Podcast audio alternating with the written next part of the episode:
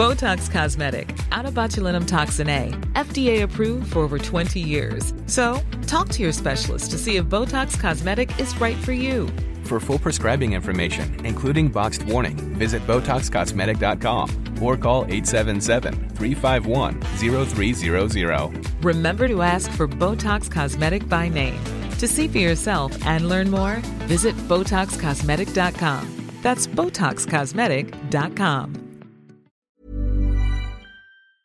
Accounting giant Ernst & Young have produced an index called the Future Consumer Index and uh, it's got some interesting reporting on New Zealanders and their buying decisions. One in four Kiwis are willing to pay more for sustainable products, but more than half fear that they're unable to distinguish fact from fiction when it comes to sustainable claims. Laura Gemmell is CEO of Eco Choice Aotearoa, which helps people buy products proven to be better for the environment. She's also an ex RNZer. You'll remember some long car drives, I'm sure, to uh, cover stories while you were working here. Yeah, absolutely. Yeah. Hey, welcome, welcome.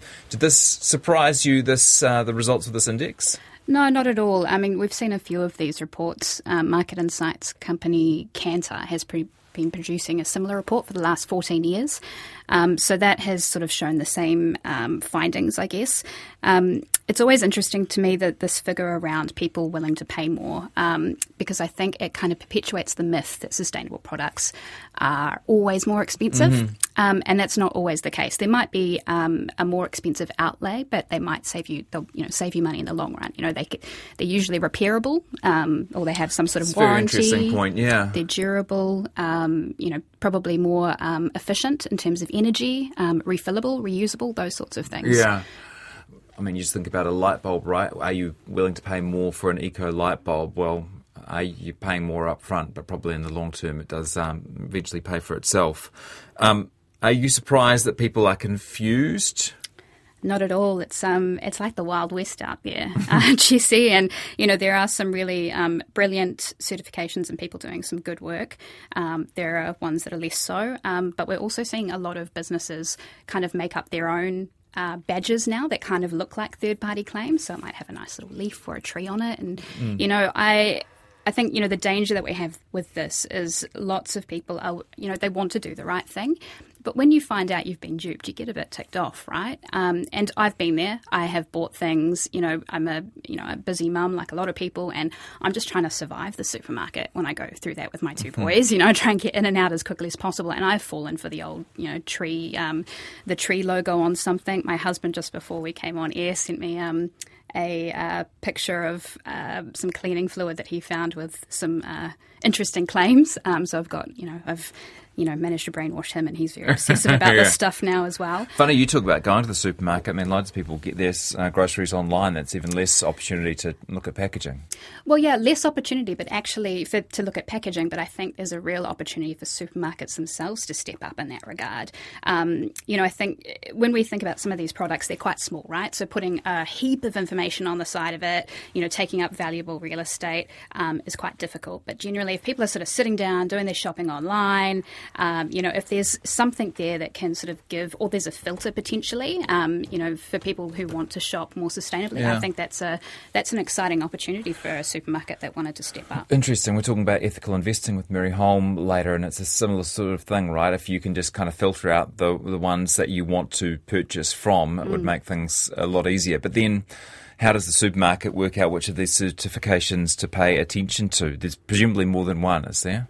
Yeah, absolutely. And I think, you know, uh, lots of these supermarkets have big sustainability teams now, so they're not starting from scratch. They're aware of which, uh, you know, eco labels and certifications are mm-hmm. legitimate. Mm-hmm. Um, so it's a it's just simply putting some process in place. And, um, you know, it'd be great if they also looked at weeding out some of these other dodgy ones themselves. I know they've got a lot to contend with, but, um, you know, we're really big on um, encouraging businesses and government to uh, procure sustainably. So they also need to have processes in place for when they buy things. So look for an eco label, but you know, here's a list of eco labels that you've you know pre-approve those sorts of things. You know, always um, look at trying to prioritise um, certifications that are a bit more holistic. Um, the danger with singular claims, um, I guess, like a singular envi- uh, environmental claim, is that there can be um, unintended consequences or trade-offs as associated with that. Um, you know, there's a there was a really good example last year in the states. you know, Thinx put out some uh, period-proof underwear which is great, saving stuff from going into landfill. Later, it was found out that the um, absorbency layer had reproductive toxins in it, and they faced a class action lawsuit. So, it's it you know. When you're looking for a sustainable product, it's yes, we want something that's sustainable, but we also need to make sure that it's healthy for your, your family yeah. and you're not putting and you're not creating risk. one problem by solving another. Absolutely, and that's you know I think what gets on my goat with a few things. You know, we've been really monofocused on carbon in this country. Mm. Huge issue, don't get me wrong. But we need to look at it, um, yeah, again, a lot more comprehensively. Like, great if someone's lowered their carbon, but what are they doing with their waste? What's their energy um, and water usage like? Um, what's their product stewardship like? You know, are they taking back products? Um, are they, you know, modern slavery is also a consideration here. Mm. And that kind of goes back to the debate around um, you know the cost of products as well. Like I'm, you know, I think a lot of people would be willing to pay a bit more if they knew it wasn't, you know, being made by an eight-year-old overseas or yeah. something. Um, so, what are the good ones and what are the bad ones when it comes to certifications? Oh, you want you want me to pick my favourites? Well, obviously, EcoChoice, Aotearoa. We've been around thirty years, and um, you know, we're really rigorous. We're voluntary, so people who sign up to us, um, you know, really putting themselves through the ringer because they think it's important. So we look at environmental impact, um, you know, from raw extraction of materials right through to uh, product stewardship, but also whether the product is safe for you and your family, um, and whether um, it's you know fit for purpose. Does it work?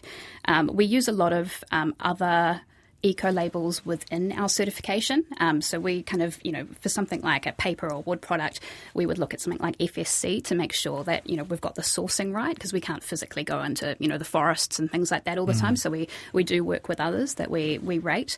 Um, we're very different from B Corp um, in the sense a lot of people would have heard of B Corp um, because we're so we're product focused um, and and very environmentally focused. But I think they've done some really brilliant stuff in terms of um, you know governance um, and corporate responsibility. Um, who else? Who else? Fair Trade, um, really big fan of their mandate. Mm. Um, so it's kind of being aware all, all of, of those are quite. All... Uh, excuse me for interrupting. Yeah. All of those are quite um, holistic approaches. Yeah, or that you know they are what they say on the tin, right? Fair trade. Pretty straightforward to understand that, right? Um, Forest Stewardship Council, if no one, uh, if people weren't familiar with FSC, you know that's the thing that I also really like about them. Um, you know, there's no ambiguity about what they're about. Um, are you suspicious of organisation certification or organisations that are funded or run by uh, companies who benefit from that certification? you know, you often see industry groups form their oh, own yes. sort of. Yes, yes, I am.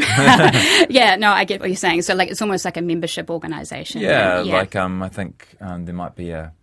I'm just I can't verify live fact check myself here, but there might be like a, a, a, sustainable palm oil organisation that's been formed by users of palm oil, and so you think, well, that's good that they've um, got some standards in here, but do we trust the people who are actually you know, manufacturing the palm oil to be regulating themselves?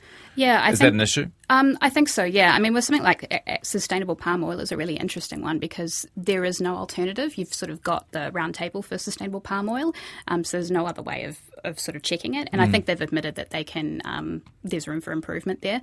A good example is um, there's two big um, electronics uh, certifications in the world. So one is called TCO certified, and the other is called um, EPEAT, which came out of the global. Um, economics, no, economics, uh, electronics council, which is a membership organisation. We've deliberately aligned ourselves with TCO certified. So if you're in the market for a smartphone or a monitor mm. or a headset, um, I would definitely look for that certification. Um, what we like about them is that they are really holistic. They go in, they look at the um, the you know the factories every single year, um, but they also don't have. Um, you know, a lot of certifications will have, um, you know, gold, silver, bronze status. Like us, they are you either meet the requirements or you don't. It's pass mm. fail, and we we kind of like that brutal approach. Yeah. choice. Hey, what is um, mm, what does the phrase "made from ocean-bound plastic" mean? Oh God, Jesse, it's my biggest. Like I just get fixated on food. This one is killing me at the moment. So ocean bound. I mean, what do you think it means? Is a is a good? I'd like to put that on you. What does that say to you? Um, made from ocean-bound plastic. I would say they have a net and a river at a river mouth, and they're catching the plastic that was going to go into the ocean. and They're melting it down to do into something useful. Well, yeah, that I mean that sounds sensible, doesn't it?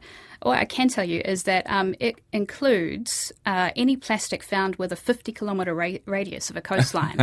and I, before we came on air, I looked, and that is the distance from Hamilton to Cambridge and back again.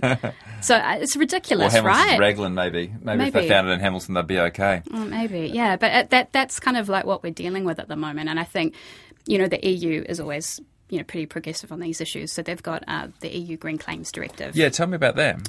Yeah, so that um, is hopefully going to be implemented uh, later this year, and it's been a few years in the making. So they started off much like this EY um, report, and also some of the work that Kantar has done, by looking um, at levels of confusion um, with consumers, and they found, you know, they ended up doing a study. They went into supermarkets and found that, you know, 42 percent of the claims that they were looking at were uh, either plain wrong or misleading, um, and what they've decided to do is put this um, Green Claims Directive in place, which means any environmental claim has to be backed up by a third party organisation. So, like an eco choice, for instance. Um, because not all eco labels are created equal, they're di- um, sort of delegating to the EU eco label, which came out of the government there and who is a sister label of ours, um, to sort of be the arbiter of which ones are allowed. Um, and they'll only be allowed to be sort of holistic life cycle analysis. Um, they cannot take a points or a you know a, a tiered strategy. It has to be pass fail, all of those sorts of things. Sounds like we're making progress. Um, 40 kilometres from Hamilton to Tired of ads barging into your favorite news podcasts? Good news. Ad-free listening is available on Amazon Music for all the music plus top podcasts included with your Prime membership.